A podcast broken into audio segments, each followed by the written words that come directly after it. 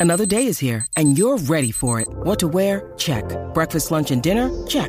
Planning for what's next and how to save for it? That's where Bank of America can help. For your financial to-dos, Bank of America has experts ready to help get you closer to your goals. Get started at one of our local financial centers or 24-7 in our mobile banking app. Find a location near you at bankofamerica.com slash talk to us. What would you like the power to do? Mobile banking requires downloading the app and is only available for select devices. Message and data rates may apply. Bank of America and a member FDIC. When you need mealtime inspiration, it's worth shopping Kroger, where you'll find over 30,000 mouthwatering choices that excite your inner foodie. And no matter what tasty choice you make, you'll enjoy our everyday low prices, plus extra ways to save, like digital coupons worth over $600 each week. You can also save up to $1 off per gallon at the pump with fuel points. More savings and more inspiring flavors make shopping Kroger worth it every time. Kroger, fresh for everyone. Fuel restrictions apply.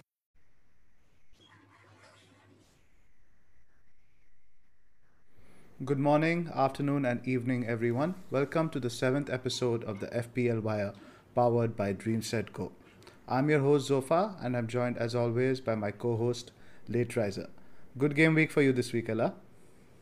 Ah, finally, Zof, finally. Uh, and uh, uh, it was uh, due in my head. Uh, shout out to both uh, you and AK, both Chelsea fans who I trust. You messaged me on Saturday morning that you've got a good feeling about Werner uh, on that day, and I was dilly dallying between Mo Salah and Werner for the captaincy. I'd been on Werner all week, and then I was just uh, feeling a little nervous about it on the last day, but I'm glad uh, I didn't shift. Uh, feels uh, ha- feel happy that it came through. Uh, all my attackers returned except for Podence, who I'm happy to keep this week. so yeah, in defense, Semedo is taking over nicely, and I thank you for that again because you talked me out of Reece James and into Semedo. So yeah, all in all, happy and hoping the streak continues. Uh, also, looking at our friend uh, Bakar, who's not here, he's studying for his exams at the moment. Uh, he also had a pretty decent week. Uh, he clocked 66 points without Spurs assets, like me. Uh, Salah cap captain worked for him. Sterling, Werner, DCL, Martinez. They brought the chunk of points for him. How how about you? I mean, it was, it's a bit of a strange week. I think it was one where you, if you didn't own Kane, then you really, in irrespective of how well everyone else did, you pretty much fell behind. Like I got returns from all seven of my attackers, but I still got a very small green arrow from 700k to 650k. So it was really just a week. If you owned Kane, you were in profit. If you didn't, and I think you were probably one of the few people who got such a big green arrow without any Spurs players. Yeah, it was your boy Timo that came through for me yep, and yep. two spectacular goals. I enjoyed watching that performance, hoping he doesn't repeat it. Repeat I kind it of weekend. enjoyed it. I didn't enjoy the second half as much, but we'll get into that when we talk about Manu Chelsea. All right, all right. Just a quick word about our sponsors. Dreamset Go is a global portal for fans to gain access to sporting events around the world. Accommodation, flight tickets, hospitality, stadium visits, everything can be tailored exactly to your requirements. They also do celebrity experiences, which include masterclasses with your favorite sports celebrity or something as simple as birthday shoutouts. Visit dreamsetgo.co for more. The FPL Wire is a part of the Fantasy Scout Network, and all stats used in this podcast are taken from the FFS members area. Please sign up if you haven't already. Love that every. Uh, anyway, talking about the agenda for today's pod, uh, it's pretty elaborate. We're going to be talking about Liverpool defense and whether it's time to get rid of them again uh, because VVD is out for the season. That's the big news that happened this weekend. Uh, then we'll talk about defensive options. A lot of questions coming in for defenders to target, and we'll be talking about premium as well as basement defenders to target. Uh, Kane, uh, who's been on a hot streak all season, Kane versus other strikers, and what we're thinking about that.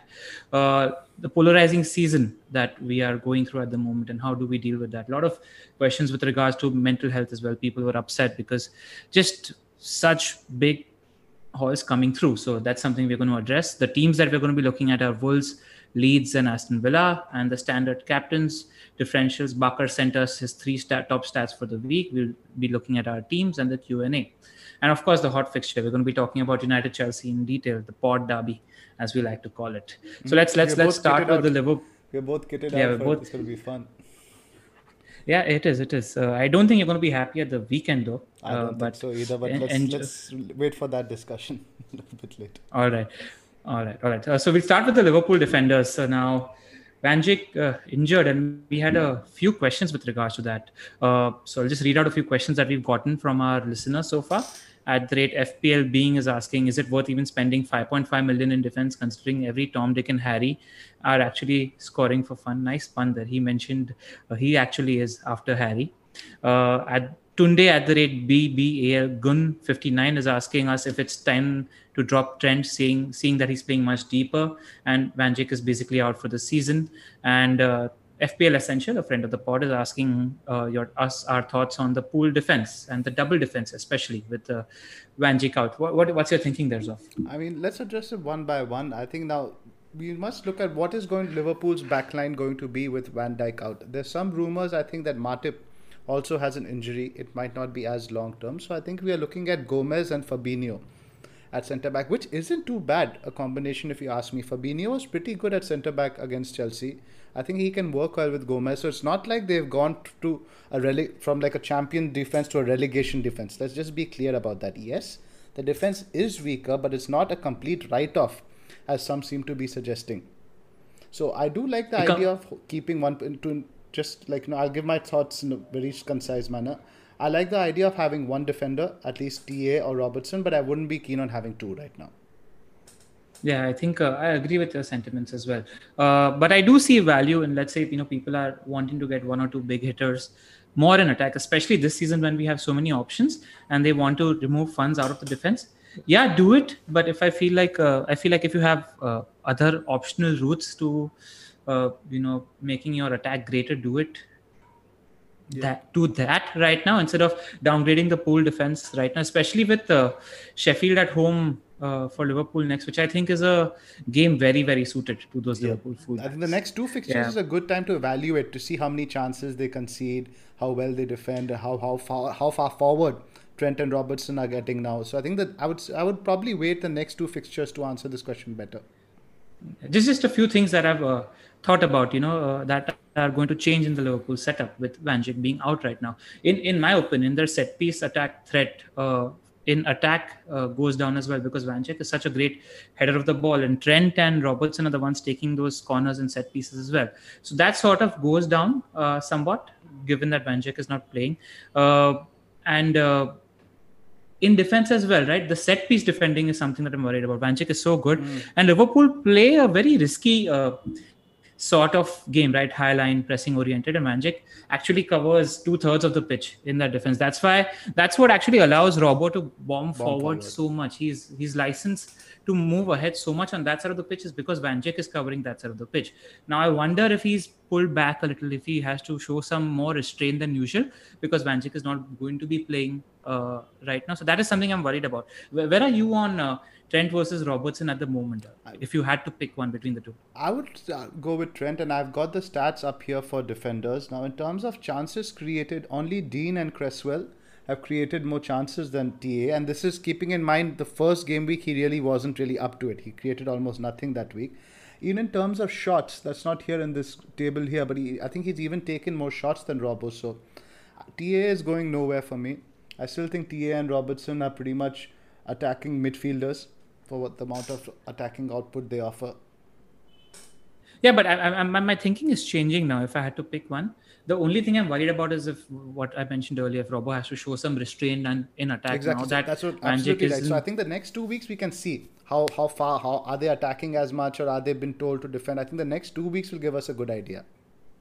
Yeah, because what was happening otherwise, I think since restart tactically Liverpool have shifted around a few things. Hendo is playing on the right hand side and he's uh, occupying a lot of the spaces that Trent used to occupy, which got him those huge hauls. Now Trent is not getting those huge hauls. Also, the quality. I was talking to uh, FPL Rhinos on Twitter, and his his point was correct. Where uh, Trent's quality of delivery is so good that he is okay crossing in from deep because he's got that accuracy. Robbo is not that good, which is why Robbo is running past the ballon. And it's a very simple cutback for him to get those assists, which is why he's getting the higher volume. And he's also in the box a lot and he's shooting a lot more as well.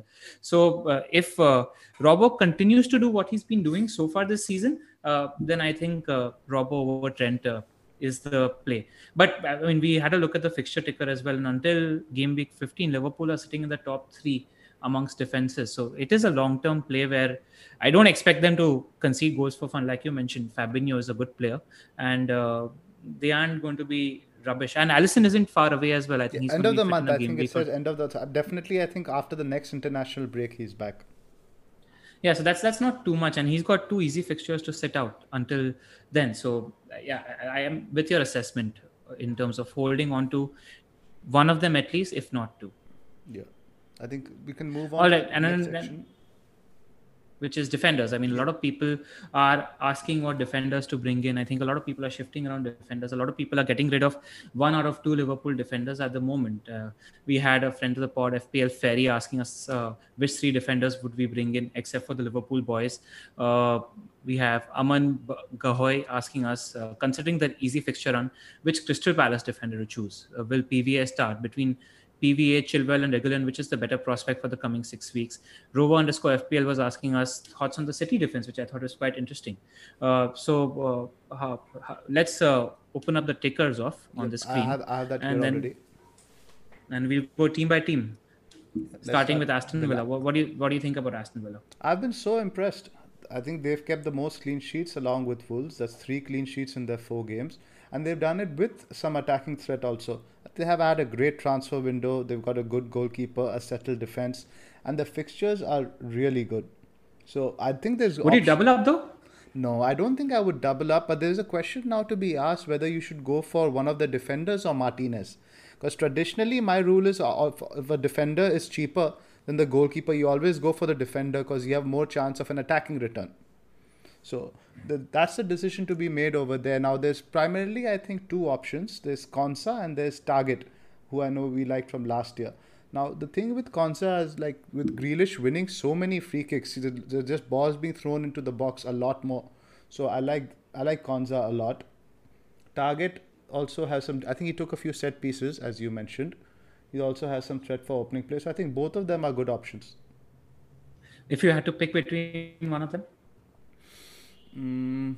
I would probably say It's a tough target. call. It's a tough call, actually. I would, there's not really much to split them. The Targett, they could say there's some threat with Neil Taylor when the fixtures are close, but he likes target. But Targett is a bit injury prone.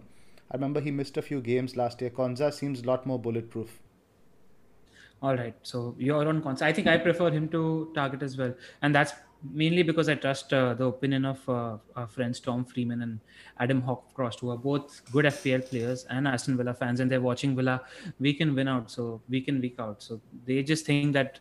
uh, Villa, like you mentioned, Grealish wins a lot of set pieces, so we go there. Just a little note here: we're actually uh, looking at the defensive ticker, and we sorted it until game week 15 because both of us believe that when you're looking at getting in defenders, you're trying to get them in for the long run, which is why we're looking at a more long-term picture.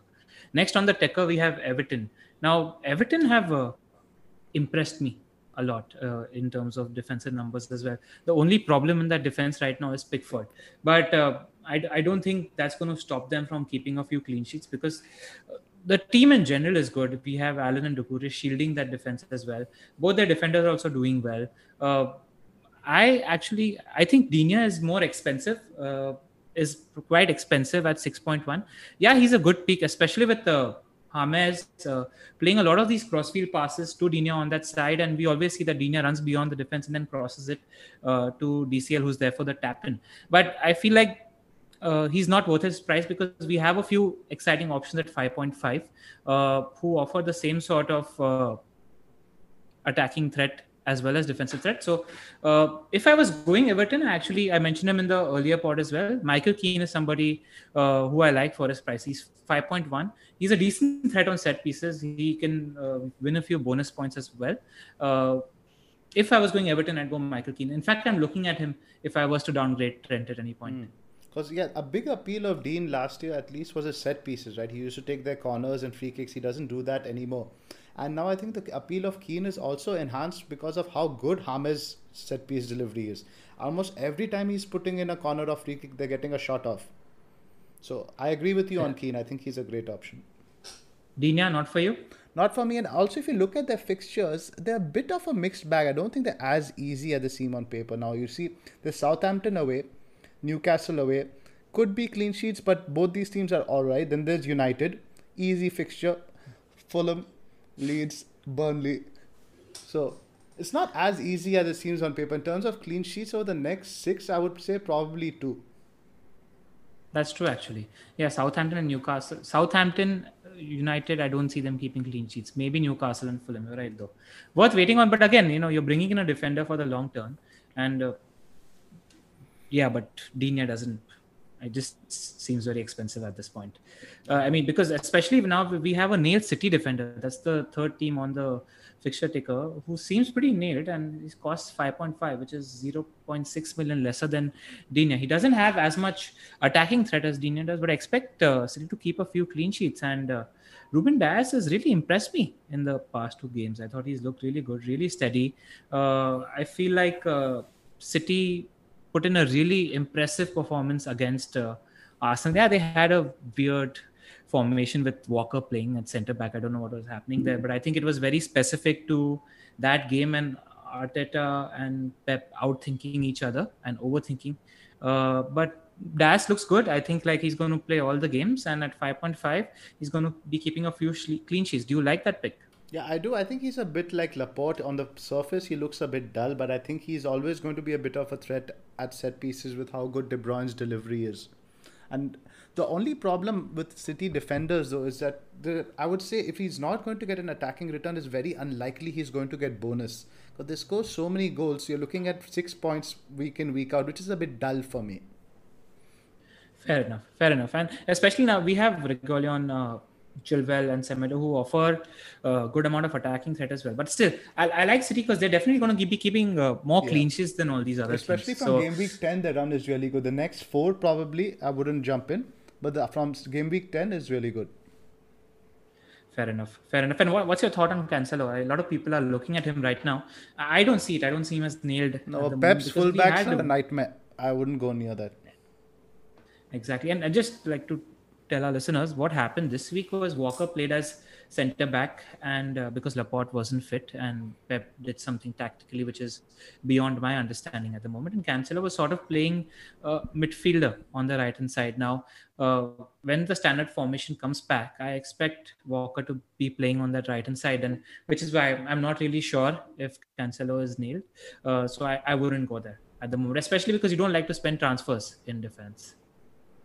Exactly. Then then then we have Palace and Brighton.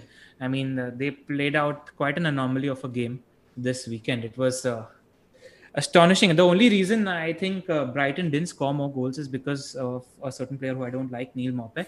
So many times in that game, they he had the chance to play an incisive pass or shoot, uh, and he didn't. There was this one point where he was the goal was in front of him, and he decided to uh, dribble past the defender, and yeah, had no idea why he why, why he did that. That's that's one of the reasons why I don't quite like Neal Maupay as a because he's going to get a lot of chances, but he isn't as good a player as he looks to be because he does the right thing, but his decision making isn't terrible. Uh, right. I thought Brighton Brighton could have had two or three goals in this game.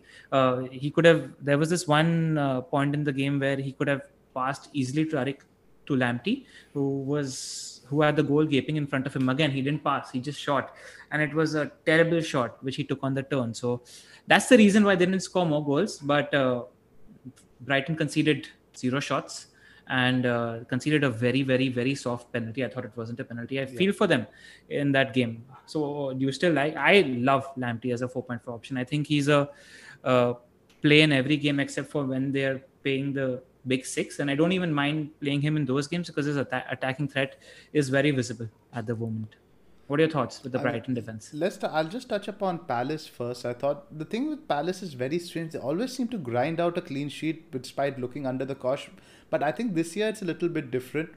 I mean, they had one shot all game that was a penalty, and then they just sat back after. I don't think this is a sustainable strategy with the quality of attack now, and especially with the crowds gone how much teams are attacking forward. So even though the fixtures are great, I don't really like their clean sheet prospects very much. I wouldn't want. They've been doing it for the past two three years now. I know this is the Roy. It just feels template. like like you know like Burnley like in the Palace. It seems like now they're sort of reaching the end of the line of this with this strategy. I'm not that confident. If I had to pick one from their defense, probably Cahill. I think Van Aanholt is too expensive. Guaita, yeah, in fact, is probably the pick. I think just because of how friendly he is for bonus, he racks up saves. I like Guaita a lot in terms of keepers. And Palace don't score that many goals, so he's on for Always bonus quite a few of the time. bonus. But in general, I think they're better teams to invest in. Like uh, Mitchell, probably the appeal of Mitchell was his price, but I think he's going to sit out the next game. He had a difficult time against Brighton.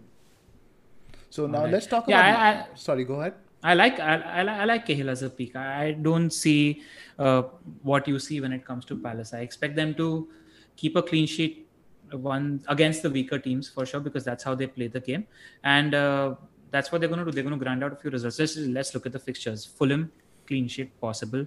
Wolves Away, clean sheet you possible. think away clean sheet to Fulham? I'm not With- so confident. I don't know. I don't think it doesn't matter because Palace are going to sit, park, and grander results. And the big thing there is that uh, Cahill is fit now. He is a much better defender than all the other options in that team, Hmm. which is what even strengthens the case for the Palace defense. So I, I don't mind it as a 4.5 pick at all. I think you're going to get what you pay Right, for. but let's go on. Let's look at the, the after Fulham away. They have Wolves away.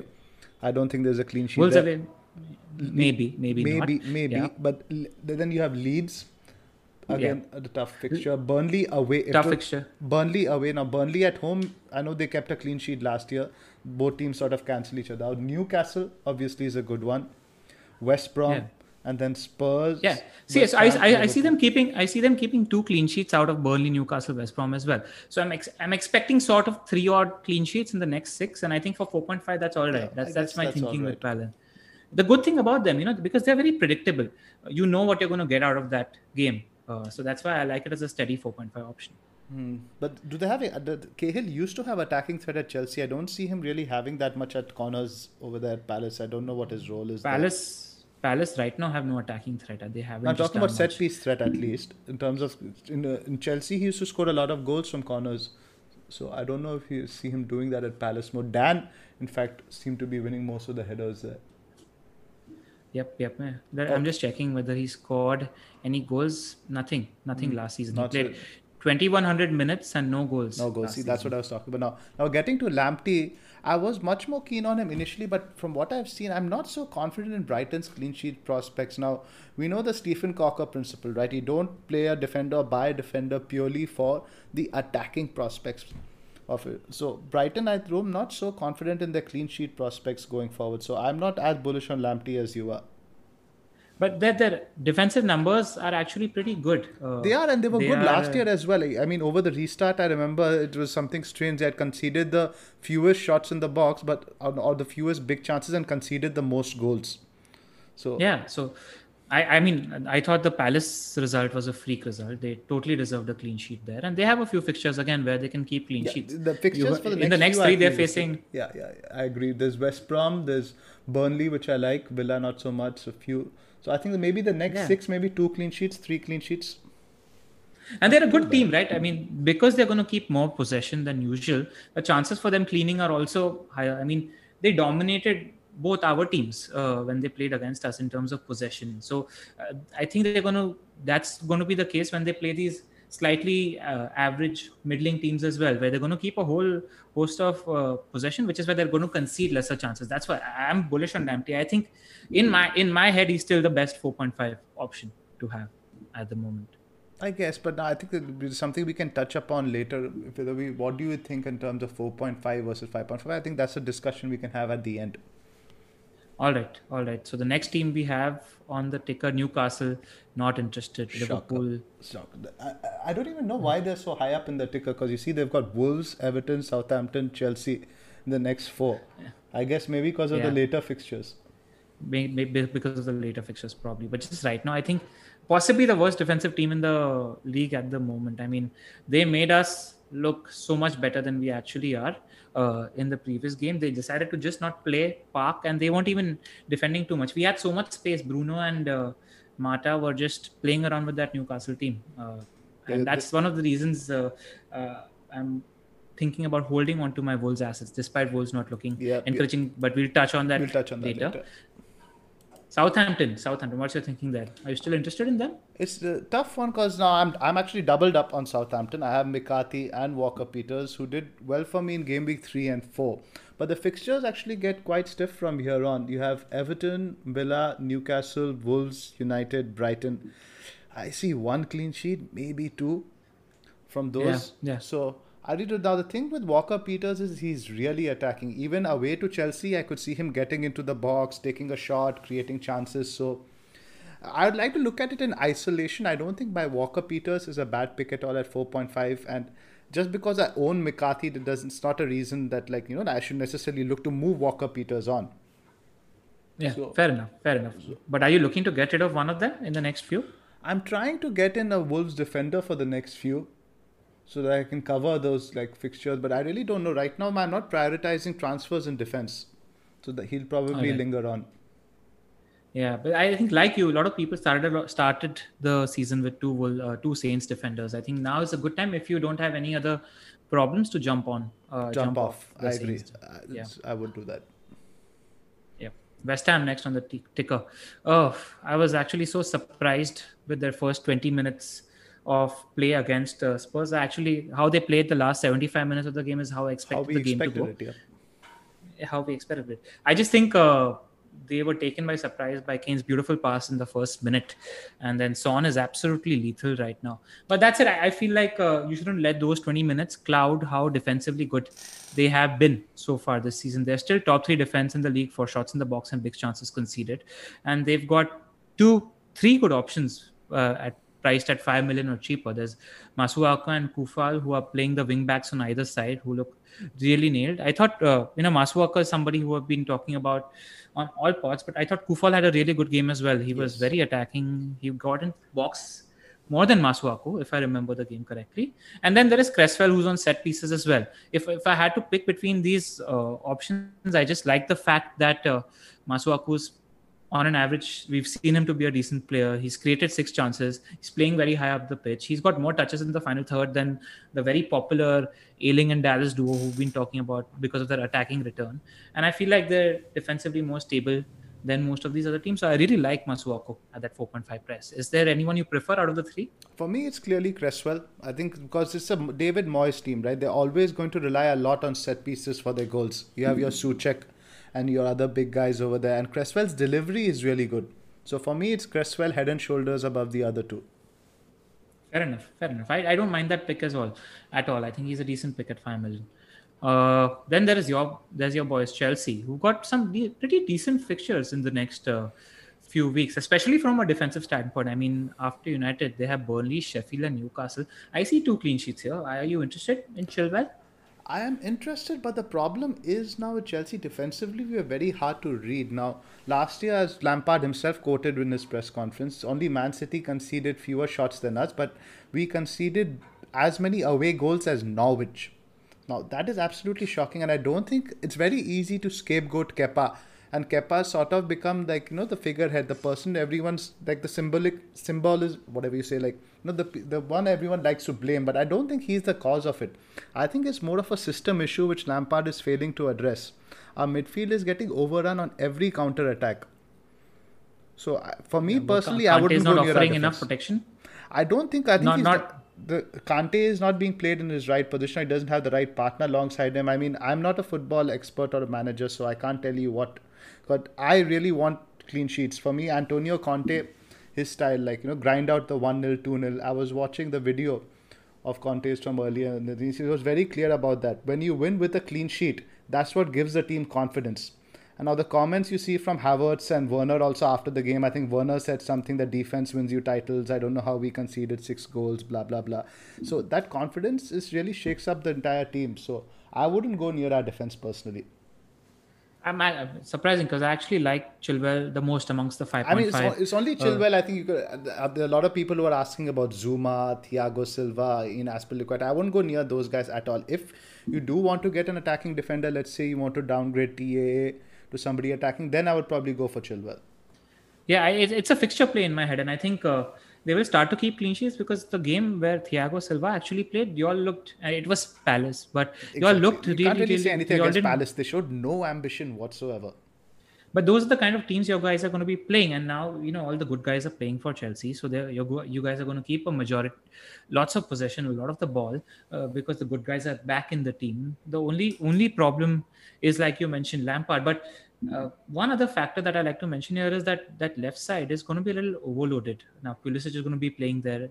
Werner we know likes to drift in, but Chilwell is absolutely he, he reminds me of Alonso from two years back in terms of the sheer attacking presence he has in the box. So many times uh, when there is a cross also from the right hand side, Chilwell's in the box to take a shot. So I quite like that. I think he's bombing forward in terms of attack. And now we're going to have Hakim Ziyech playing on that right hand side. And we all know about his deep cross and how good he is from the right hand side, which is one of the reasons why I'm looking at Chilwell even more. I like him. I think, in fact, hmm. uh, it, it's between Dias and him for the 5.5 million uh, options. And if I had to pick one, I'd go Chilwell. I just like that pick. Hmm. That's that's a fair point, but just keep in mind against Southampton, he got a bit more room than he usually would because of how forward Kyle Walker Peter was getting. So fair enough, fair enough. But even in the previous game, he was he was pretty further forward. That was, that, but that was Palace. Palace, yeah. What's yeah. going to so, be yeah. interesting but, is the next game against Manu, how he does the games against Spurs, stuff like that. I want to see how much freedom he's given. Yeah, but before the Spurs game, he's got Burnley, Sheffield, and Newcastle. Newcastle. I, I, like his odds. I mean, I see a double-digit haul in that game and a clean sheet. Yeah, why not? I hope so. yeah, yeah, yeah. All right, moving on to Leeds. Uh, now, th- this is a, a team that has been splitting opinions in terms of the defensive ability. Any thoughts? Right now, we'll just talk about the defenders who you prefer between Ayling and Dallas and whether you like the Leeds defense. It's a bit strange because we have two contrasting stats, uh, which we'll get into later on in the pod. But in terms of Ayling versus Dallas, I still prefer Ayling. I think from open play, his average positions are much better.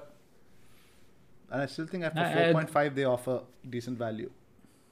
Yeah, I mean, there's a lot of talk in terms of Dallas is going to play a few games out of position. But I, I saw the Wolves Leeds game yesterday, and Ayling just seems like the better player in terms of quality he has, in terms of the shots he was taking, in terms of the risks he was taking, in terms of how often he was getting onto that side, in terms of the quality of his crosses. I thought he's just a quality player and he looks much better than Dallas. And if I was to pick a Leeds defender, I'm quite uh, still split. I mean, a lot of people were talking about the Wolves Leeds game and how Leeds did not give a sniff to Wolves in the first half. It's exactly how Nuno wanted this game to play out. And uh, Leeds, Leeds did look a little tired and shaken in the second half. And uh, Wolves got more than a few chances in the second half. And I thought they played really well. I thought this is exactly, uh, Nuno would have said at the 90th minute that this is how the game went. And it went according to plan. This is exactly how I wanted it to go. So uh, I'm not really sure about the Leeds defense because they Wolves had a few good chances, not like you know small chances. They had pretty big chances. So uh, I'm not yet confident about that Leeds defense. But if I had to pick one and based on attacking threat, Ayling is the one that mm-hmm. I like over Dallas. Like I think it's more of a case of don't buy, don't sell with their assets. I wouldn't be yeah. rushing in to buy Ayling for sure. I agree. I agree coming to Wolves now because that's that's the defensive unit that I really like. I really liked what I saw from them from a defensive standpoint yesterday. They were Leeds put a lot of pressure on Wolves and they were a defensively stubborn unit who defended well. Uh, also combined with the fact that Leeds quite Leeds just didn't show enough quality in the final third. I think that's because of the players that they have.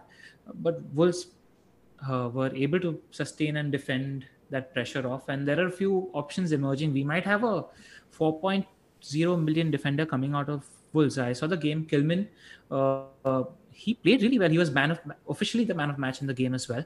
And uh, based on merit and his performance the last two games, when uh, Marçal or uh, the other young kid that's playing on Nouri. that side come, yeah, uh, I I am not sure if Saïss is going to get that position center back again.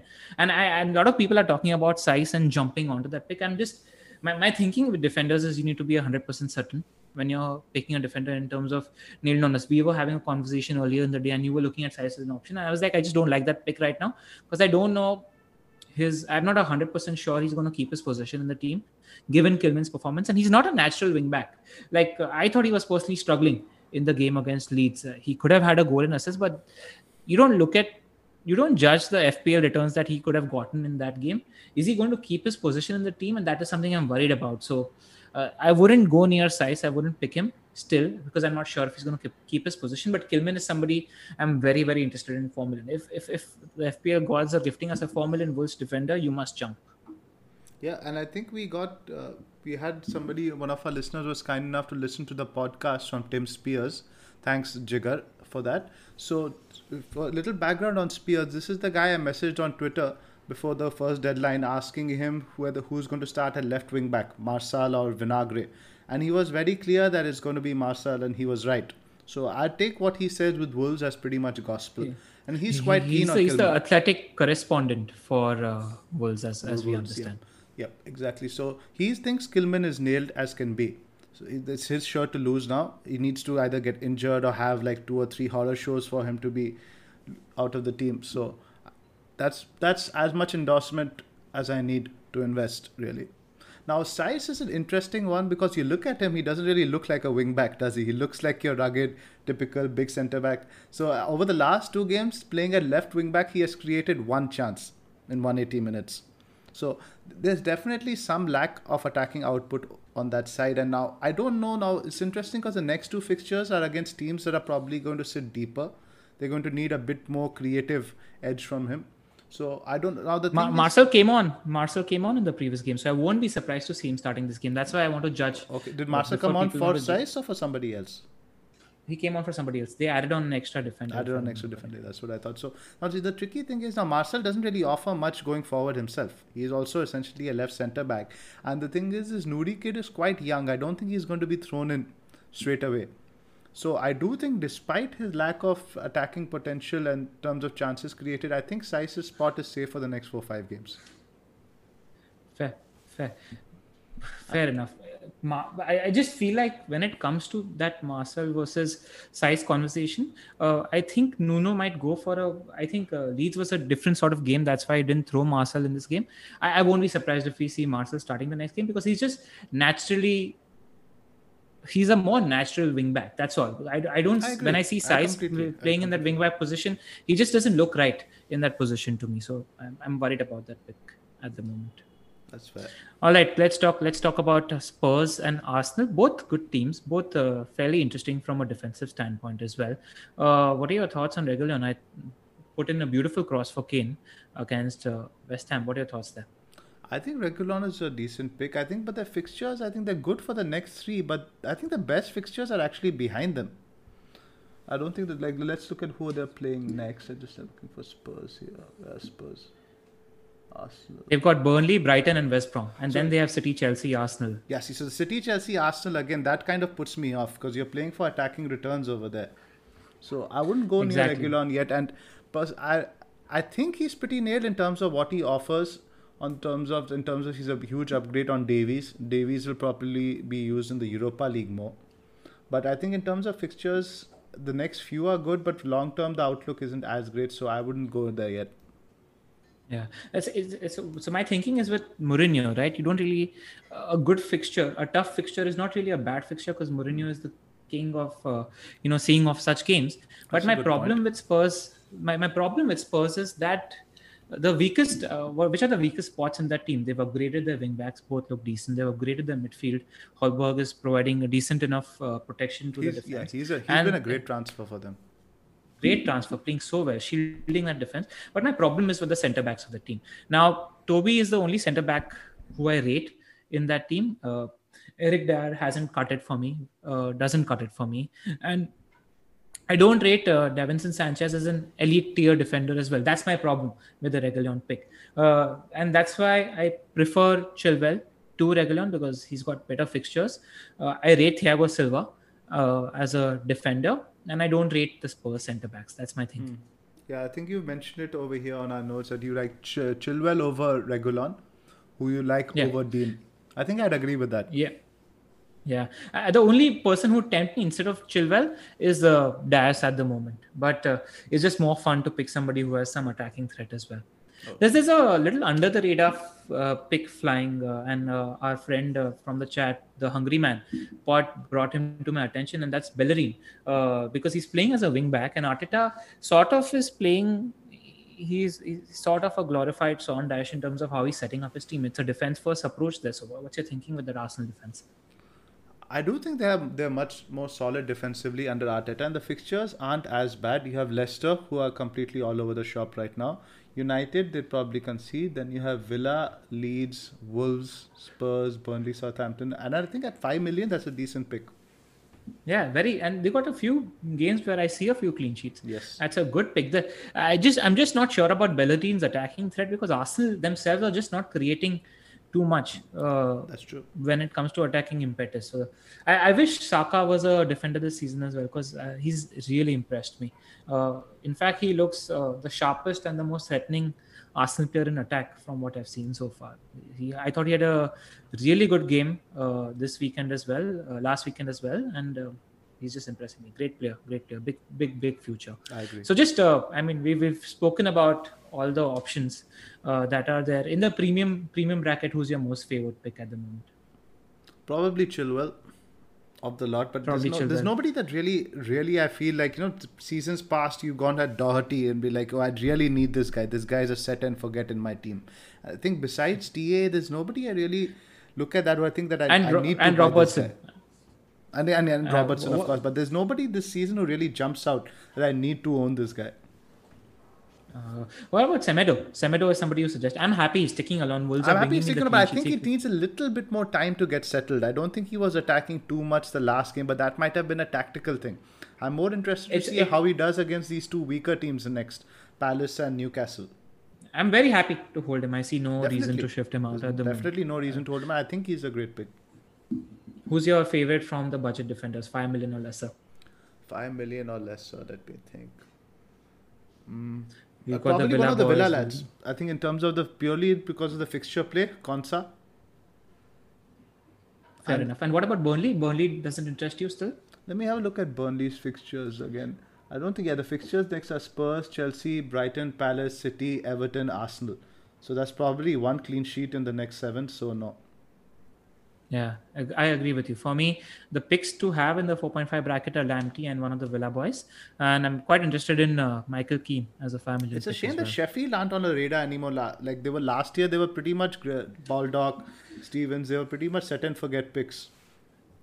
My, my, my issue the, the problem is that they lost to O'Connell who is uh, according to the fans their best defender and it's a, it's a huge loss to that team and they are clearly struggling in defense which is visible also uh, Wilder's tactics were sort of new right and now people have seen Sheffield and adapting and learning how to play against them so which is a factor there and they have Liverpool City and Chelsea in the next three games troubling times for that team at the moment. Uh, do, you, do, you- uh, do you see Wilder pulling them out of the mess? Because I rate the manager. I think he's a really good manager. What, what are your thoughts there? I think they won't get relegated, but they they won't hit anywhere near the heights of last season. They won't get relegated purely because I think there are three teams worse than them. Fair enough. Fair enough. All right, moving on to the next hot topic, which is Kane versus the other strikers. We've got a flurry of questions in terms of whether people want to go for Kane, what about Aguero? We have FPL SOS asking us while everyone's jumping on Kane, who's owned by 31% of the game, is there merit in opting for Aguero, who who's uh, owned only by 1.7% of the game? Uh, the same question can be asked for Son versus Sterling. And the next question he asks is now, if you were to go for Kane or Aguero, do you lose? DCL, Ings, or Jimenez? All all three of them have decent fixtures and have done well so far. Uh, another uh, question is from Rishi Segal underscore 96. Is it okay to rip your team up for Spurs? Some managers have Jimenez, Sterling, and Trent. That's me as well, Rishi, playing against weak teams in the next two. Uh, and we have MJ, FPL Fanatics, who had a great season last year. Uh, does Timo to Kane have merits despite both hauling this game week? Felt like I've gotten away by having Timo so far, but is Kane a more consistent option? What do you think? What are your thoughts there? There's a qu- quote from Wayne Gretzky I really like that's skate to where the puck is going to be, not where it has been. So there's an argument to be made that you've possibly missed the boat in terms of Spurs' big hauls so far, but I don't think it necessarily applies in this situation because you look at Kane and the underlying numbers he's producing now. We've got the striker stats up here. He's uh, second to shot for shots in the box only to Calvert Lewin and Mitrovic. In terms of big chances, he is second only to Calvert Lewin. And in terms of shots on target, he's the best in the league. So, in terms of shots, he's the best in the league. So, these are, these are the numbers we used to see from Kane back in the day. Now, Sam mentioned this in her article for the Scout that the signing of Højbjerg has allowed Kane to really like not have to drift deep as much. So, he's able to get into more attacking positions. So, whether you should rip up your team or not is really a very difficult question. Now, this question is going to be asked with different players at different situations this season because there are just so many good options. You can't really have them all. And today you could have Kane who's firing, next week you could have City who's firing, then you have Chelsea who's firing. So I think it's to a certain extent, that you can really pick and stick with who you've got. Now, would you need to do you need to sell Sterling to get Kane? I don't think so. But someone Would like you him- sell Werner to get Kane? again that's a tough one again that's a purely a fixture play now you look at the next two now werner plays united and burnley so i don't see as many returns now where for werner as i do for kane now who has brighton and burnley and then west brom after so i would shift werner to kane yes His fixtures aren't that bad. If you there's United, and there's I actually wouldn't be surprised if he gets a goal against United as well because I don't think we are defensively looking good at all at the moment. And then there's Burnley, Sheffield, and Newcastle. Uh, they're not looking like good defenses. to that's me true At the it's moment, a very tough one really there's no reason to uh, so this is the same discussion we were having earlier regarding Sterling. there's no reason to sell sterling there's no reason to sell werner but you just want kane and this is a situation i guess we have to learn a lot of self-control over this season because you really can't have them all and I think I don't think this is the first time we're going to face this issue as well. I. I'm struggling with it because uh, I have Jimenez, and uh, the problem I have, the, the only way I, I, definitely am not selling Timo Werner for Harry Kane because I feel like uh, the shrewd move is to hold on to your Chelsea assets right now because the big boys are finally coming. The the team that we anticipated Chelsea to be is it's happening now. And I thought they had a really good first half against Spain. A lot of good interplay. They were all over Southampton in that first half. Uh, and I expect them to have such good spells in the next few games as well.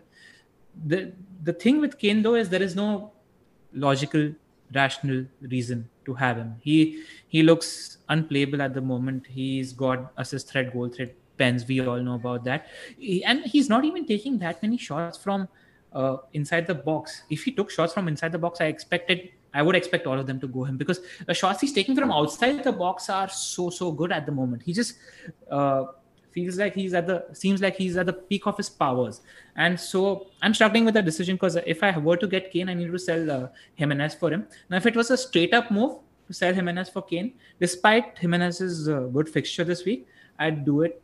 Uh, but in my case, I have to either downgrade a Raheem Sterling or a Timo Werner or a Trent Alexander Arnold, who all have uh, pedigree and decent fixtures, uh, to make that switch. And I don't know if uh, it's viable. Uh, You know, so that's that's the only thing. It's very specific to your team. If you have an easy route to get Kane at the moment, get him. Uh, uh, and uh, you know, there's this question also about Aguero versus Kane. Now, I I am the biggest lover of Sergio Aguero there is, and I'm still struggling with this. I'm not getting him uh, at the moment because there are so many arguments against him. You know, are City going to play? Is Aguero going to play three games a week right now with uh, Jesus not playing? They have Champions League every midweek at the moment. Uh, that said, when you have a Sergio Aguero at 10.4 million, it's the cheapest he's ever been, under 2% ownership, we're talking about the most explosive asset in the game right now. Uh, and uh, if on this podcast, if I was to recommend you to, you know, go for an Aguero over Kane, it would be the wrong thing to do because Kane is already at the peak of his powers. Uh, but the thing I'd like to address here is sometimes you play this game for fun. Sometimes you do have love affairs and attachments with a few players. I was having uh, a conversation with my wife yesterday while we were just chilling and watching the television. I was telling her that I'm having this dilemma in my head where Kane is doing really well. He's at the peak of his powers. And then there's Aguero. This is a head versus heart decision. She said, Go ahead, have fun. He's your guy. He served you well.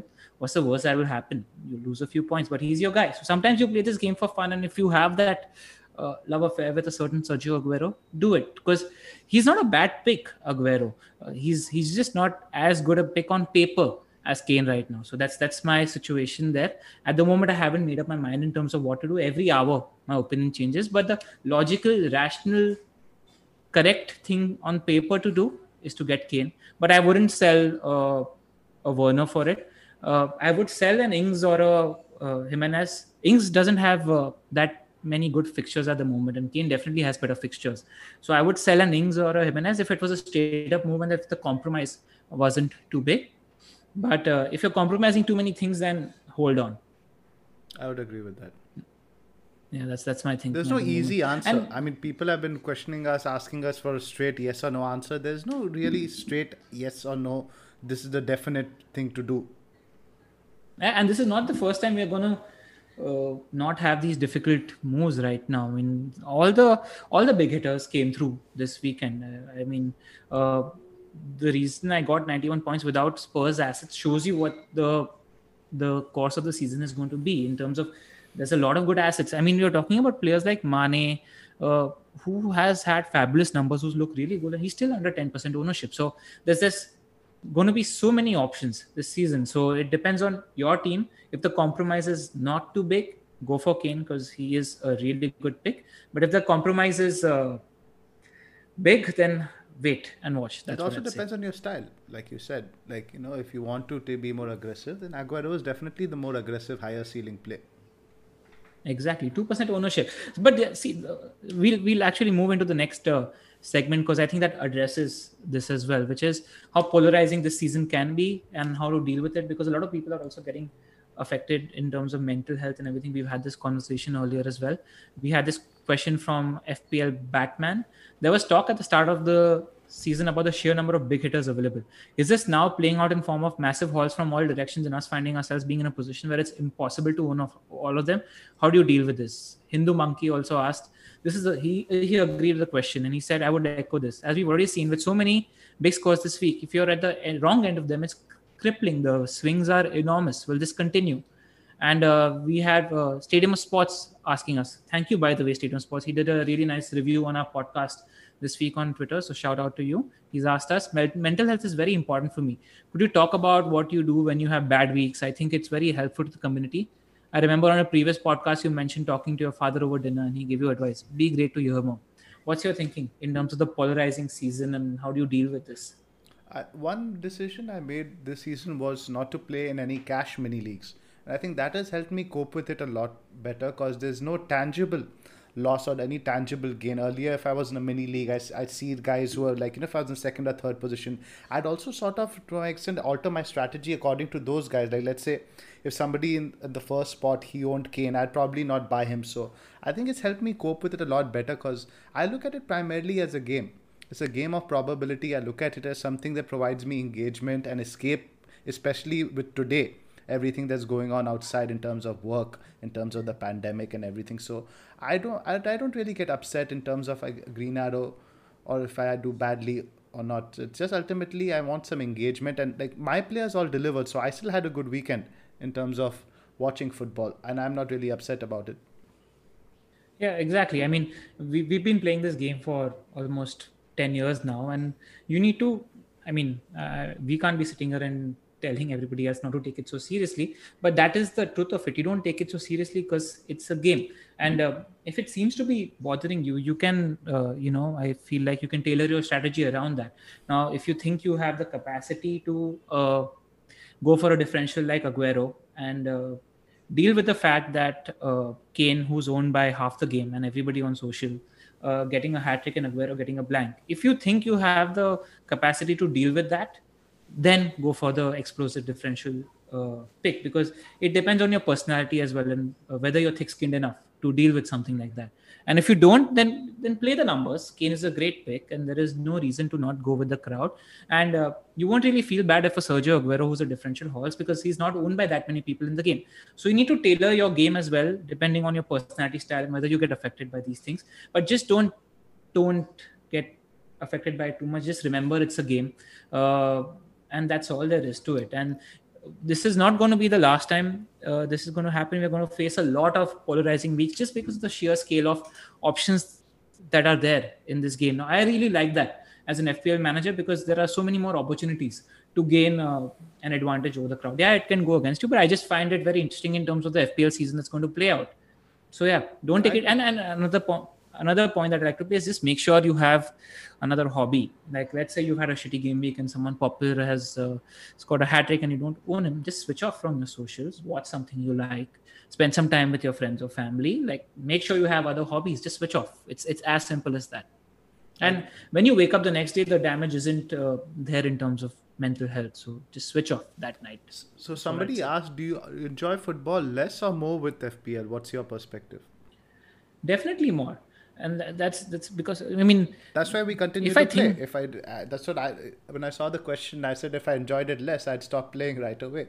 so pretty simple. Yeah, this happened to me. So, so, so if I'm talking about you know my FPL history as well, there were two seasons where I, you know, had three back-to-back seasons where I had really good seasons, and then I started to think that oh, I'm I'm Mr. Know-it-all, and I uh, there's no way I can do bad in this game or whatever. And you start to think uh, in an incorrect manner, and then I had a season where I uh, finished at fifty thousand, and that's the best uh, season I had in terms of learning because you learn to laugh at yourself. You learn to realize that it's a game. Don't really take yourself so seriously or just making some predictions which are uh, based on a fair amount of luck and some of them are coming through. We just it's it's it's it's There's sort variance. of a nitro. you can be on the wrong end of variance on any week. I mean, Yeah, we- think about it as It's happened to you. a nitro In boost fact- that helps you enjoy the game. It's happened to That's you. it. I think in week four, you were on the wrong end of variance with those Semedo chances, etc., etc. So Yeah. And and I'm sitting here podding, smiling, putting a smile on my face, and I'm really enjoying it because I like it's just football, right? We like talking about football, we like talking about sport, and you don't take this so seriously. I understand that people might get affected, especially with so much exposure to social media. So switch off would be my advice if you're having a bad week and can't handle it. But just realize it's a game. absolutely. Should we move on to the team discussion? Touch on Wolves. Yes. Yeah, let's touch on Wolves. So we spoke about the defenders earlier. What are, what are your th- thoughts on uh, their attacking options, Podence and Jimenez? So I'll just share some stats which we have over here. In terms of minutes per chance created, I think they are ranked seventh, which is quite poor. Now again, now going back to the podcast where Jigger was kind enough to like share with us the contents of. Now he mentioned that the first half of games now Wolves are not committing players to attack. They're just focusing on not conceding, absorbing the pressure, and only in the second half are they really starting to commit men forward. So I think that will change a little bit given the next few opponents, Palace and Newcastle. We should see an uptick over there. And for some strange reason, he's not been playing Traore as much as last season. I think he was benched for the two games in a row now. I don't know what's happening there. Maybe this was because he played some minutes for Spain. So, in terms of attack, the numbers really aren't very good, but they weren't very good last year either. They weren't this bad, but they weren't really that good last year either.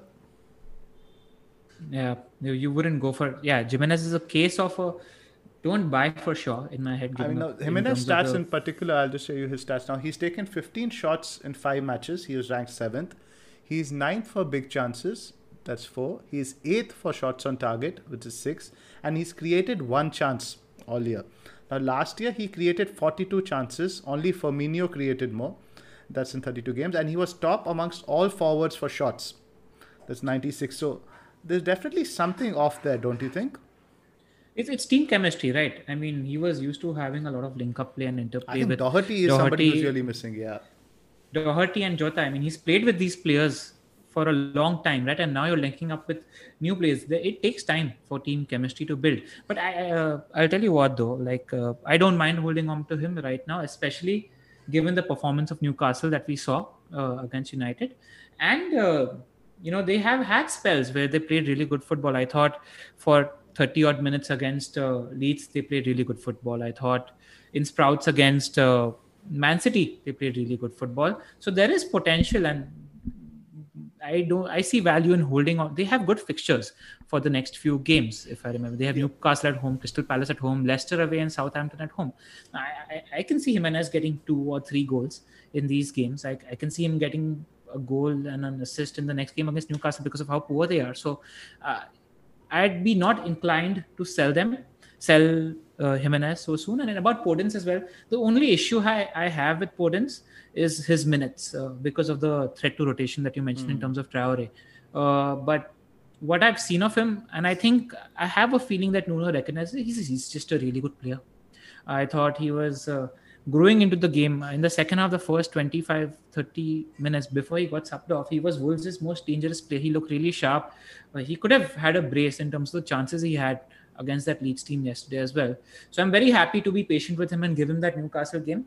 Uh, yeah, there's a chance he could be benched, but at 5.5, that ceiling is pretty good for Podence in that game. So I wouldn't sell him just yet.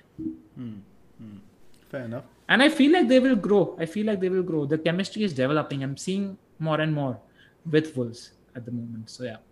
Tim Spiers also said that he think it's going to take a while for the team to just blend in with all these new guys, Neto, Podence, Semedo. What are your thoughts on Leeds now? That's the next team we are going to be focusing on. Hmm. Now let's.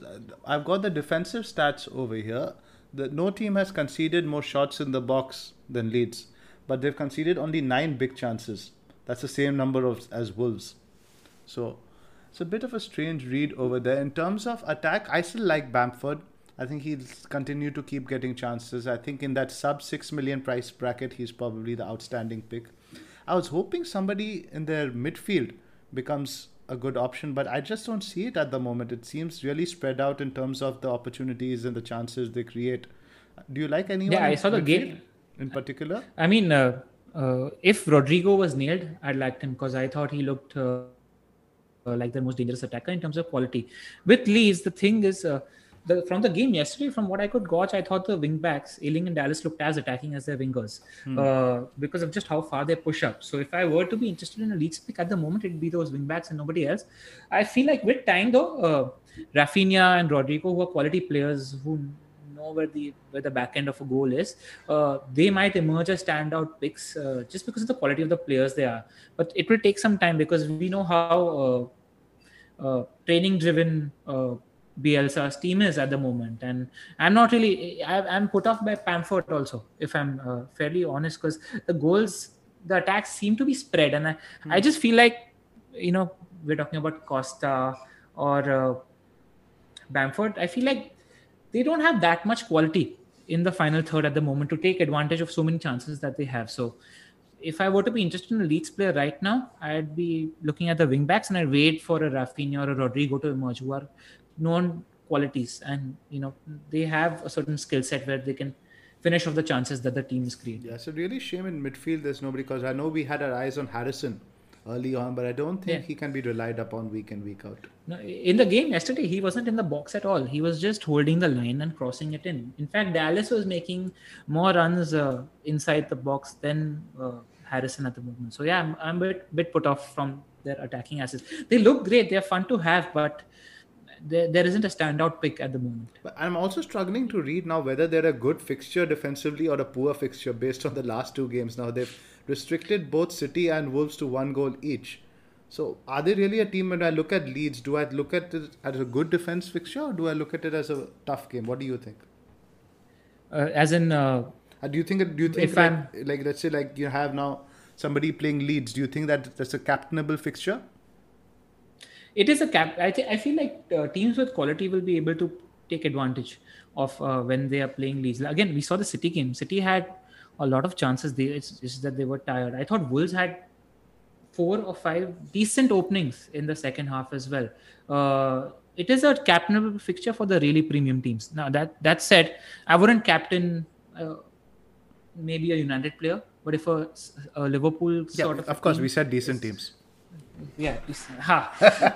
just people who are uh, going to control possession. I feel like if a United is playing Leeds, I'd, I'd worry that uh, United would just crumble in, under pressure because our defenders are so useless at the moment, you know. Uh, and I don't know if you're capable of absorbing so much pressure like a Wolves are at the moment in terms of uh, defense. So that's my thinking. But I feel like really premium attacks will be ca- capable of taking uh, advantage against that Leeds team. Right, because why I asked that because for Villa, the team we're going to discuss next, they're playing Leeds. Now I'm wondering now, is that a good fixture for Villa or is that a tough fixture for Villa?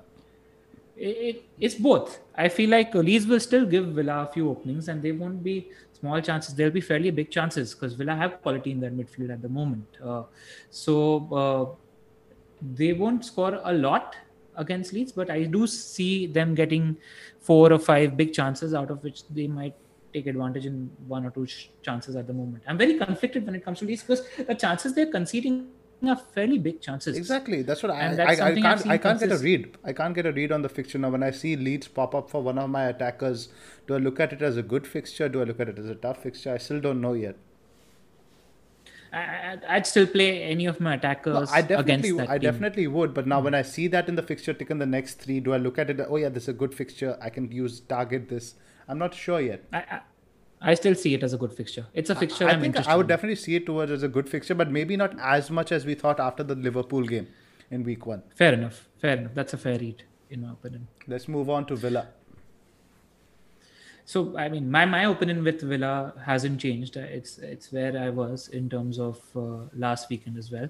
I feel like all three of them, the options that are there, and we've spoken about the defense, so let's not uh, go there again. Hmm. But in terms of attack, uh, Grealish is going to offer value for 7.1 million. He's spending a lot of time in that final third. Uh, Barkley is going to offer you value for his price because he's not going to score as many points as Grealish is but uh, just because of the sheer quality that uh, Jack Grealish has. But Barkley is just a very, very selfish player, and he's going to take on shots like he did uh, in that final minute against Leicester, and he's going to just be very, very selfish. And he's on a few set pieces, so I like his price, which is 5.9, and he's going to offer you value for 5.9. And uh, Watkins for me is one of the standard options in the sub six million bracket. In fact, he's my favorite option. If you were to go for a cheap forward at the moment, especially because the fixtures that Aston Villa have. So all three picks are good in my opinion based on your team structure and how what suits your team. I think but i would uh, say one thing i don't see villa scoring that many goals despite the chances that they have had. So i wouldn't double up on a villa attacker. Just pick one and stick with it. I agree with you. Now barkley top amongst all mids for shots over the last two weeks and third for shots in the box. He, he does like a shot but in terms yeah, of he's ranking, trigger happy. He's trigger happy. So in terms of ranking, I would say probably Grealish is still the big dog. Barkley now, I would still take Barkley over Watkins. So I would say Grealish, Barkley, and Watkins for me. Why, why is that? Why, that? That's interesting. Why would you go for Barkley over Watkins? Because Watkins is going to get. He's a good player. He's going to get a chunk of the big chances from what I've seen, like the, the Fulham game is in fact the game that sort of put me off Watkins so much because just the way the attack structured, he was drawing defenders away, occupying them to bring uh, allow more space for Grealish. So I think Barkley, just because of how explosive he is in terms of his routes to points, how greedy he is, I think he offers more. Fair, interesting, interesting. Not sure. If I had to pick one for five point nine, I'd still go Watkins, but it depends on structure. I think I he's like at six now, but yeah, it does depend yeah. on the structure. Yeah, my thinking is that even in terms of FPL, I think there are a lot more explosive forwards in the game right now. So that's why I'd probably go for a Barkley over Grealish because I just I wouldn't feel right going for a, a, cheap forward at the moment. And in two or three weeks, uh, Antonio's opening up hmm. as a cheap forward as well, given his fixture. So that's hmm. where I'd look in Fair a few enough. weeks. That's all right. So that's that's that's we have that's all we have in terms of the three teams we are looking at. What's next on the agenda? Captains and fixtures. So let's touch all on right. the fixtures and we can take the captains from there. All right. So we talk about Liverpool versus uh, Sheffield United at the uh, first. Uh, I'm expecting Poole to. I feel like Sheffield have problems. Mitrovic could have braced against that Sheffield United team if he was uh, to have. Uh, I could not believe week. the amount of chances they conceded. This is not the same so team from last year. Yeah, like I, normally I'm confused in terms of captaincy. This week I have no doubt in my head that Mo Salah or Sadio Mane are the standout captaincy options. Sheffield United numbers are bad in defense; they don't really look that convincing, and this is the kind of fixture where I expect uh, uh, Liverpool to just run past them. I'm expecting them to win by two or three goals at least. I agree. Not much to add over yeah. there. Straightforward. Mane is a great differential option as well. You know, he's owned by under 10%. He's looked really sharp. I thought, in fact, against Everton, he looked sharper than Mo Salah. So uh, I don't mind that differential captaincy shout in this game at all. Absolutely. Uh, that's, so it's just uh, we are going to talk about Burnley versus Spurs next, but this is something I want to talk about as well. Now we have a standout captaincy option this week in terms of Mo Salah, and uh, that's also one of the reasons maybe uh, where you have to make a lot of compromises to get a certain Harry Kane, you don't do it if you're set on Mo Salah as a captaincy option. So that is something that is influencing my thinking as well. That's a good point because I don't think really Kane away to Burnley is a captain option this week. I I feel like uh, Mo Salah versus Sheffield is the better pick by a fair distance. I agree. So yeah. Yeah, Burnley versus Spurs. How do you see that game going? I mean, yeah, Burnley. When when does Ben Mee come back? By the way, I mean, I haven't heard about. Not any anytime. Not before this international break. That's for certain. I haven't been following it too closely, but I know he's out at least till the next international break. Yeah, because I was watching the Burnley West Brom game as well. Unfortunately, I feel sorry. And uh, yeah, uh, Burnley looked uh, not as uh, tight as they always have. So uh, I am worried about this uh, game not owning any Spurs attackers at the moment. That could change when we are uh, when we come to Friday. But uh, I think Spurs have more than enough in them. One other thing is that I thought that Bergwijn didn't do anything uh, against West Ham. He didn't offer any threat on that side, and I feel like when Bale comes, uh, the Spurs attack becomes a lot more potent. Uh, and uh, I see Spurs winning this by two or three goals as well. And Kane has good history in this fixture. I remember he got a hat trick, I think, a couple of seasons ago maybe two, yeah. three seasons. I, I, I, looked into it. I think he's he's got something like seven goals and one assist in eight games hmm. against Burnley. It was uh, Mourinho's first game also, if you remember uh, that goal of the season which Heung-min Son scored yeah. last season, where he ran from his own half. That was against Burnley as well. They scored five goals in that game. Yeah. Final, I remember. Yep. So he knows at so, least how history as well. So good captaincy option. I just happen to think that Liverpool are a better captaincy option this week. I would agree. What about that. West Ham versus Man City? How do you see that game playing out? I think now Man City uh, will be a little bit buoyed after the injury to Van Dijk. I think now they realize that the title really is theirs to lose. So I expect them to put on a show this weekend. And they've always done well on that big pitch at the West Ham Stadium. It allows them a lot of space. And I think Pep knows how to play against a back three. I think this is going to be an easy win for City despite West Ham's improvement. 3 0 City. Yep. 3 0 City. And uh, I, I, I see. Uh the same sort of result as you do. I see City winning by a huge margin, which actually there, there are five to six standout captaincy options this week. If you really think about it, the Sal- Salemana duo, we have uh, Kane and Son as captaincy options as well. Sterling is a good captaincy option. Aguero for the ones who fancy a differential. All six are good captaincy options in their own right, in my opinion. Just I feel like the surest bet amongst uh, these three fixtures seem like the Liverpool mids to me at the moment. Now let's talk about Zoff. Let's talk about the game. Let's talk United about versus Chelsea. Mm-hmm. I mean, I, I I don't see if there's anything to talk about this game. Uh, Lampard is uh, Ole's got a lot of problems, but Lampard isn't one. He's uh, Lampard is just Ole's puppet. He's destroyed Lampard's team twice in the games that mattered last season, uh, and he's just going to tell his players Kepa is keeping and Zouma is defending. I Kepa see Chelsea won't, having Kepa won't be in goal. It's going to be Mendy. Mendy's back. It's going to be Mendy's going to be fit. He's fit. Yeah, he's in fact fit Ooh, for today. He's going to play against Sevilla. He's in the squad. Oh, so, so you had three big weaknesses in my head earlier. Now you have two big weaknesses. One is Zouma and one is Lampard. Uh, so yeah, I mean, why was Pulisic playing on the right hand side? By the way, I have I no idea. I would have played Pulisic on the left with Cho on the right. Sometimes Lamp selections are baffling. Yeah, it's completely baffling. So Mount gets in the team irrespective. I think he'd be playing Mount at centre back if he could. Yeah, he's just uh, Lampard's boy, right? I mean, nothing is going to. I, I just for Chelsea's. Uh, I mean, all jokes aside, I I hope that uh, I spoke about. I tweeted about this where I feel like uh, Chelsea won't be elevated to the next level unless they let go of Mount because he just doesn't have the quality that the other Chelsea attackers have. And it might take some time for them to gel in, but I think Lampard needs to start taking those risks, which he isn't at the moment. I mean, Pulisic playing on the left, he's done so well for you uh, in that position. And uh, Zaz should be playing on the right hand side and Kai should be playing center and Werner should be playing. I mean, look what happened. He, I mean, I can't believe he wasted so much time playing Timo Werner in a central position. He looks so much better. He looks so threatening. That was knee jerk, I think, just because of that Barnsley game where you saw Havertz score the hat trick, Tammy link up. I think that was a bit of a knee jerk reaction from that. I'd expect a good manager to see beyond that. I mean, Tammy, uh, yeah, he what what what is the advantage that Tammy Abraham is providing? He's physical, but I even then I don't see him bullying defenders. I, I don't rate the player uh, as much. So yeah, but on a more serious note, how do you, how do you see this game playing out? It's a bit difficult. I think if it's an early goal for either team, then you could see the game open up a lot more. You'd see a lot of counter attacks.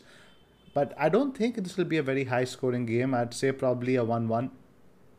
I, in fact, think it's going to be a fairly high scoring game because I don't rate either of our uh, defenses at the moment. And uh, both of them look fairly unsteady. Both of them look prone to errors. Uh, and uh, I don't know if uh, Ole is going to play Pogba in midfield, if he's going to play Pogba and uh, the Bruno Fernandes in midfield, who is going to pair him with. So I'm worried about both defenses, which is why I think uh, it's going to be a fairly high scoring game. It's about, in my head, which team screws up more in hmm. defense. Both teams have good players in attack to take advantage of these weak defenses as well. So I hope I you guys get walloped by PSG today, so that way there's some pressure on Solskjaer for the weekend. Yeah, that, that isn't going to change it because even if I, I'm not expecting anything, uh, in I mean, it'd be a miracle if you're able to uh, pull off a result against PSG. In my head, I think they're a way more superior team. Uh, but uh, even if we were to lose, I just see a reaction against uh, Chelsea. I think it's a case of two average defenses which aren't in really good form at the moment. So in terms of who has a better day in defense, in my opinion, because I think both defense attacks are fairly good. I agree.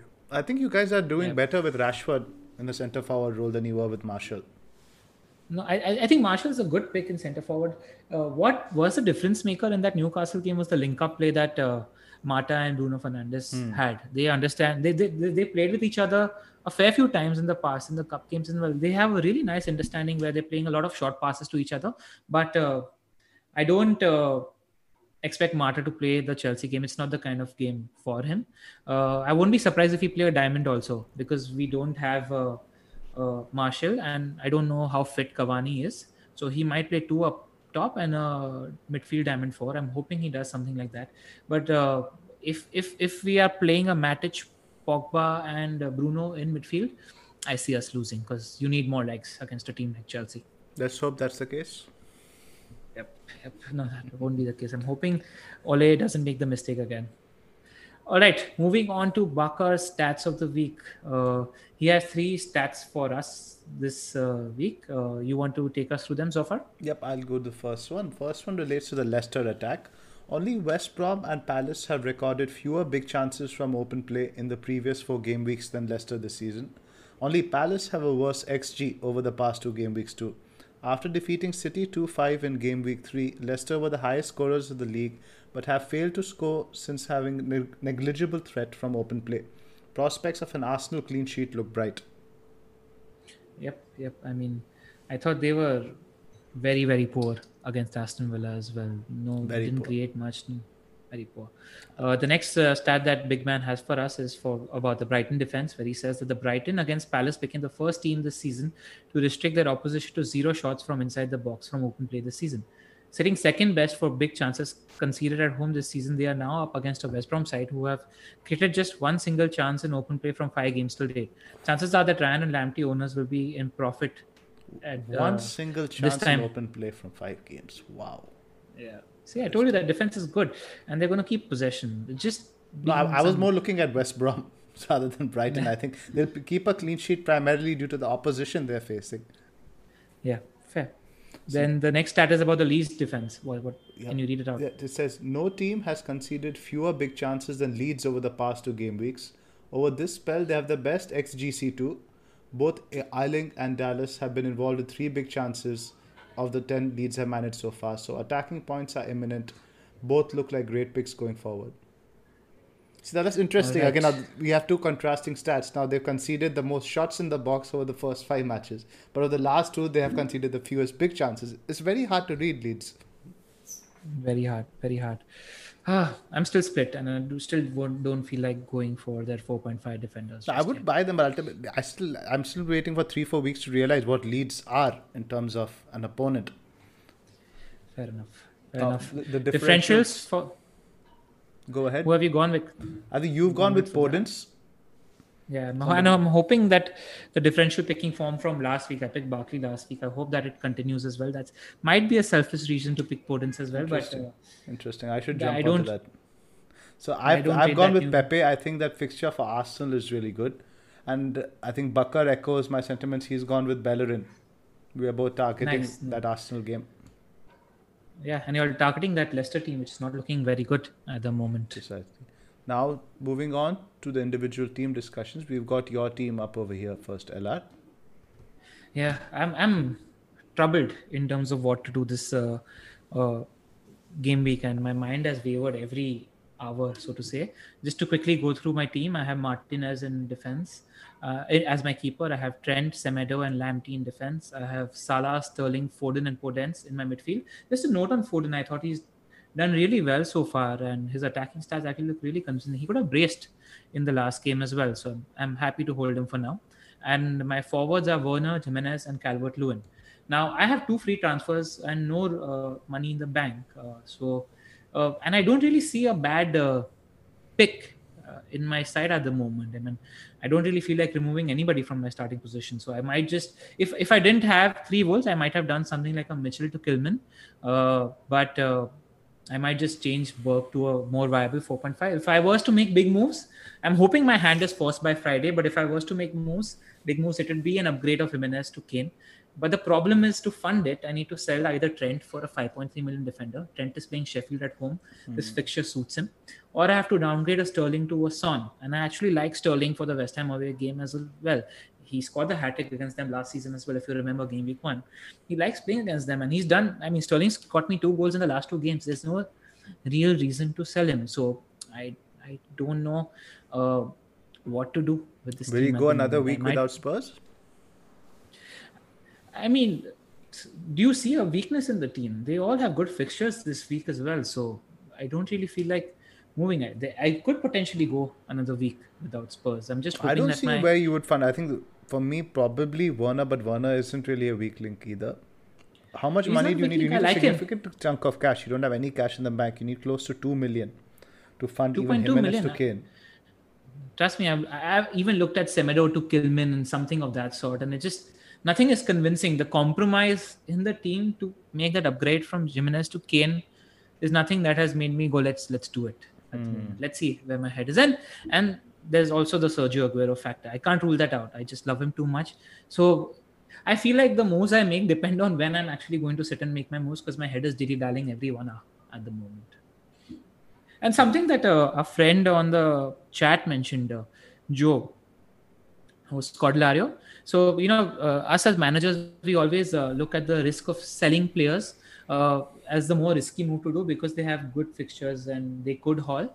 But there is as much of a risk to not buy the player that you actually want to buy. Uh, it's actually the same uh, different side of the same coin. You're only looking at it psychologically as selling is a tougher thing because you had that player. You don't actually own that player. It's the same different side of the same coin. So not buying the player you should buy is equally risky. It's just something that you need to align in your head when you're thinking about teams.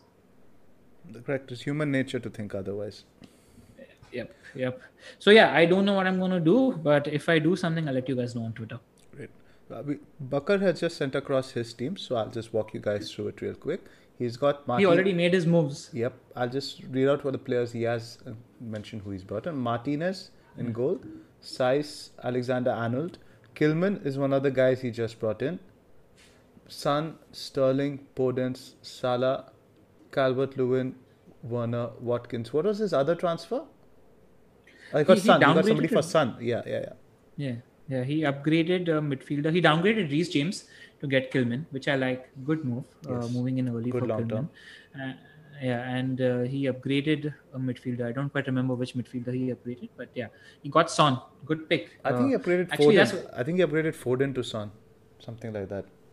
I don't remember. Something exactly. like that. I don't remember if he had Foden as well. But good move. Son in right now is a good move, and Reece James was a weakness in that team, so I like what Bakar's done. Same, same. Now, my team, I have quite a few dilemmas, and it's similar to yours. I've got McCarthy in goal, Alexander Arnold, Walker Peters, Ayling. Now, I don't like playing both the Saints defenders home to Everton. Now, there's Salah, Son, Havertz, James, Jimenez, Calvert Lewin, and Adams. Now, it's interesting. My Adams was in the first on my sell list but I think now I'm going to give him another couple of weeks. I sort of want to now. The obvious target is Kane. Don't don't don't do it. Take the points and runs off. Take the points and run. I don't know. I'm going to yeah. options here now. I've got 2.8 in the bank. I can do a straight move for Jimenez to Kane, and then like roll with Havertz and Adams. I would also be inclined to make a move for Justin to Saïss because that sets me up well for the next three four weeks. I don't have to play double Southampton defense for those. Alternatively, I would do Havertz to Barkley and Adams to Kane. So I, that's the that's the move I like. We discussed this in the morning. That's the move I like the most. I feel like Havertz isn't as much of a compromise to get Harry Kane, and Barkley is a good pick in that package. So if I was in your place, it's it's the. What do you read of Havertz now? He's got me consistent points. So the last three weeks, he's gotten five, six, seven. So again, that's not a reason again to sell, but he doesn't look as involved. I think he's in the right positions in the next two fixtures. I really don't know how involved he will be.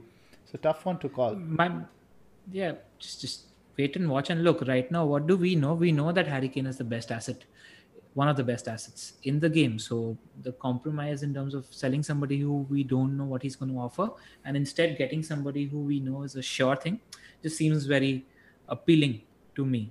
I feel like it's a much. I feel like Adams and Barkley are at some similar level picks when you're looking at that, but Kane is a much bigger upgrade on Havertz. That's how I see those moves that you're sure. I agree with you now. So it basically kind of comes down to do you want Jimenez over the next two, three weeks or do you want Havertz?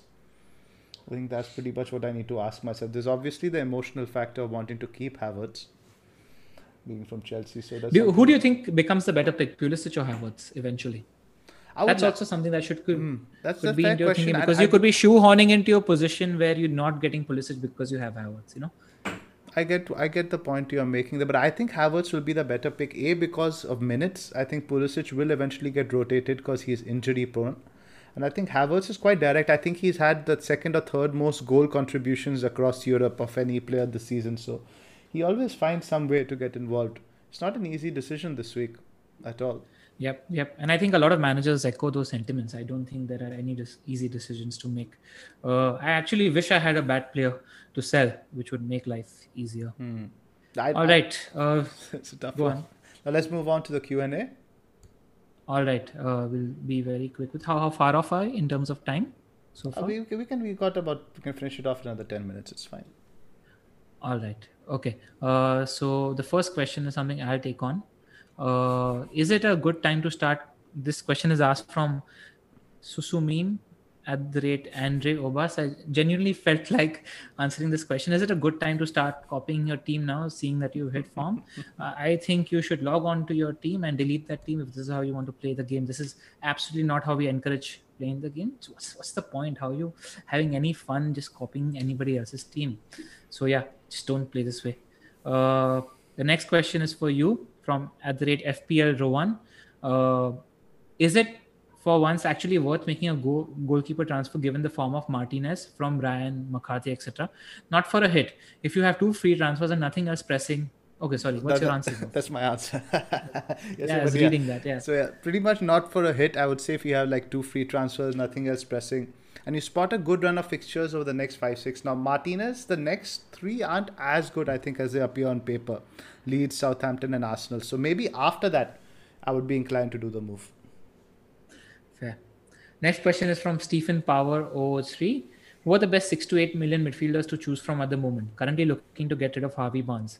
Uh, I feel like uh, Grealish is, depending on how you want to use your cash, the Aston Villa midfielders are standout picks in this bracket.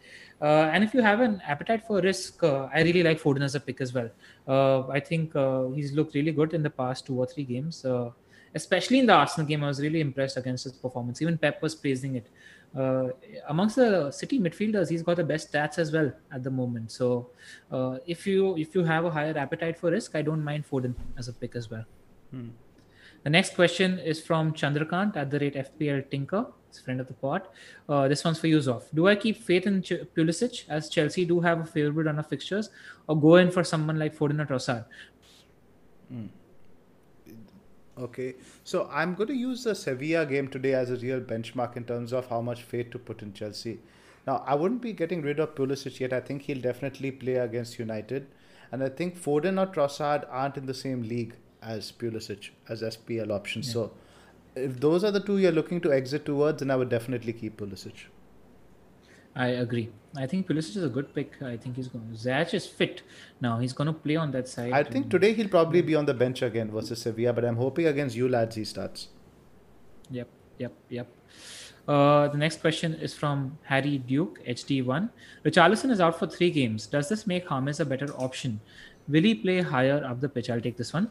Uh, we saw that uh, in the game against Brighton, where once uh, Richarlison was subbed off, uh, sorry, James did move further up the pitch, but you also need to factor in that uh, Everton are losing a key asset in the front three. So I think these two factors sort of counterbalance themselves. The one advantage though uh, with James is he could potentially be on penalties because Richarlison was on pen. So it's I, I reckon it's between Richarlison, it's between James and uh, Calvert Lewin for the penalty kicks, and I have a feeling it's going to be. I think it's going to be James. Yeah. Yep. Uh, the next question is from at the rate FPL made 38. Uh, he's addressed it to me as a Son and Kane owner. How and which City assets to go for the next two games? Is downgrading Trent to double up on Kane and Kun a sensible move? Uh, Kun, Sergio Aguero in as a differential under 5% is always a good move. But uh, the fixture for Trent this week, Sheffield United home, is really good. So I wouldn't do it this week. Just time it correctly. That's all I'll say. Don't sell Trent this week. I'd agree. Yeah, I might do it myself though if uh, I really really want Kane. But uh, just saying. Uh, the next question is from at the rate FPLT. This one's for you, off. When is the right time to get back on City assets? Or all use differentials right now? I think when KDB is back, their attack will probably go to another level again. And I think game week 9 to 10 is when they have a really good fixture run. So I would target that. And it, it actually coincides very well with Spurs' difficult run. So you can transition your Spurs assets over to your City assets at that point. Yeah, I just like to add though, it's it's right now as differentials also they aren't a bad uh, team to go for. I actually thought their performance against Arsenal was uh, pretty decent. Everybody had a good game. Uh, so if if you have some poor assets in your team and if you fancy a differential, why not? Mm. next question is for use of. It's from at the rate Stadium Sports. With so many midfield assets, which Chelsea players are under the threat of rotation with Champions League starting? I think, like I mentioned earlier, I think Pulisic primarily because he's so injury prone. I think Lampard will be cautious of him playing him three times a week, week in week out, because of injury fears. Maybe with Ziyech, he's a little bit cautious initially, also, but he's just come back from injury. But I think Havertz is probably one of the more nailed players there. Yeah, and also Lampard's love affair like Mount with Mount that we already mentioned. I'm hoping so, yeah, that that's, that's, that's, a little bit. Yeah, that's that's it. It's for first pod without our friend Bakar. Uh, we did miss him, but we wish him well.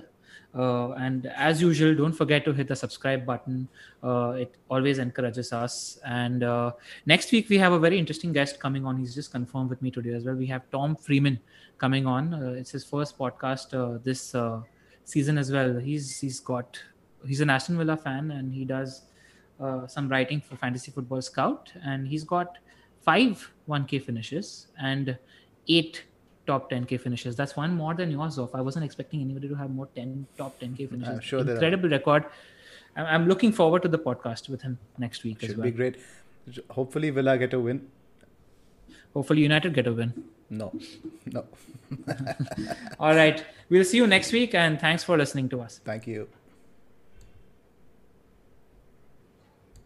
Sports Social Podcast Network.